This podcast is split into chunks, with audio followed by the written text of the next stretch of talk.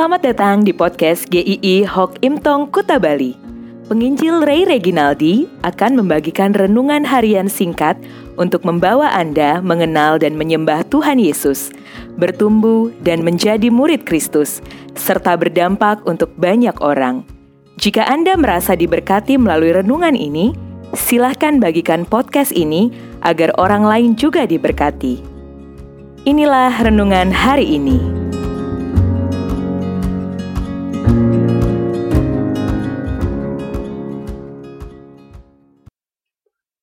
Pekerja Tuhan 2 Timotius 2 ayat 15 Usahakanlah supaya engkau layak di hadapan Allah sebagai seorang pekerja yang tidak usah malu yang berterus terang memberitakan perkataan kebenaran itu. Jika ditanya, bagaimana kehidupan Anda sebagai orang Kristen? Mungkin sebagian besar akan menjawab oke-oke aja kok. Berjalan baik-baik saja, tidak ada masalah. Beribadah sudah, berdoa rutin. Saat teduh ya sekali-kali bolong aja. Gak ada yang salah kan? Hari ini kita memikirkan kembali jalan kita sebagai anak-anak Tuhan. Apakah hanya itu yang Tuhan mau dari hidup kita? Rasul Paulus menulis suratnya kepada Timotius menggambarkan dirinya sebagai seorang pekerja Kristus. Seorang pekerja yang bagaimana? Yang pertama adalah pekerja yang bertanggung jawab. Rasul Paulus mengingatkan kepada Timotius supaya dia layak di hadapan Tuhan. Atau dengan kata lain Timotius harus memberikan dirinya yang terbaik kepada Tuhan bukan memberikan setengah-setengah atau asal-asalan, tetapi hidupnya yang terbaik harus diberikan kepada Tuhan. Apa yang Tuhan percayakan kepadanya haruslah dipakai dengan maksimal untuk memuliakan Tuhan. Pasti ada tantangan, tetapi jangan pernah berhenti, tetap harus memberikan yang terbaik. Timotius harus mempertanggungjawabkan kehidupannya di hadapan Tuhan. Begitu juga dengan semua kita. Ingat, penilaian hidup kita adalah dari Tuhan sendiri. Orang-orang mungkin bisa salah menilai kita, tetapi Tuhan tidak pernah salah. Tuhan mau kita tidak meremehkan anugerah keselamatan, tetapi sungguh mensyukurinya dengan hidup memberikan yang terbaik kepada Tuhan. Ada orang-orang yang ketika kehidupan berjalan baik-baik saja, banyak kesempatan yang diberikan kepadanya, tubuh masih sehat, tetapi tidak pernah mau memberikan yang terbaik untuk Tuhan. Memberikan yang terbaik untuk Tuhan adalah totalitas hidup kita diberikan kepada Tuhan.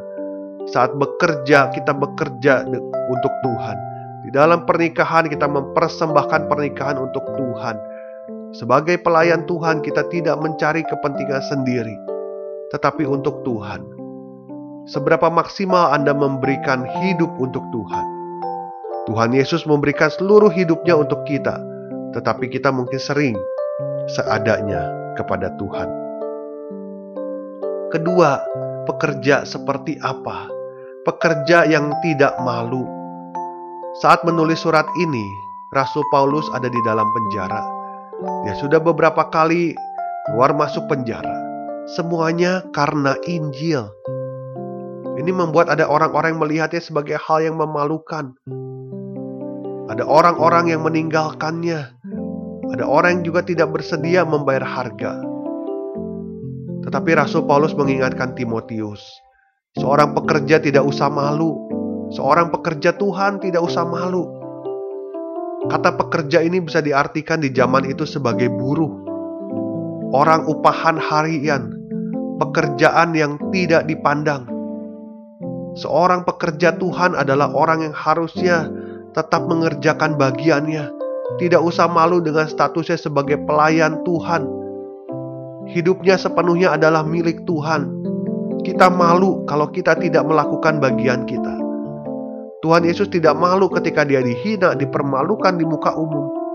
Seperti seorang yang tidak berharga, disalib, dijajarkan bersama penjahat-penjahat, dia tidak malu karena dia mengasihi kita.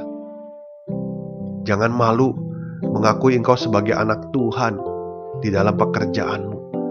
Jangan gadaikan imanmu hanya demi jabatan atau hanya demi cinta. Jangan malu sebagai anak Tuhan dan sebagai pekerjanya. Jangan malu menceritakan tentang Tuhan di dalam hidupmu. Jangan malu kalau kamu mengkaitkan seluruh hidupmu dengan Tuhan. Yang ketiga, pekerja yang setia kepada firman Tuhan. Rasul Paulus mengatakan kepada Timotius, "Jadilah pekerja yang berterus terang memberitakan perkataan kebenaran itu." Banyak cara yang menggiurkan di zaman itu untuk bisa menaikkan popularitas. Khotbahkan saja berita-berita yang enak didengar.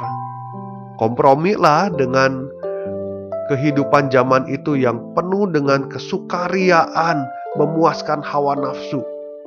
Pasti kamu juga bisa menikmati hidup, bisa terkenal. Tetapi pekerjaan Tuhan bukan itu misinya tetapi memberitakan perkataan kebenaran itu.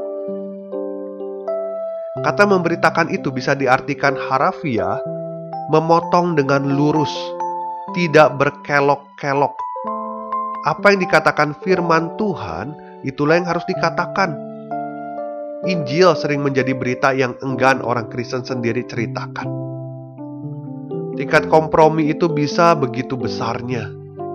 Lebih baik cari aman daripada memberitakan kebenaran.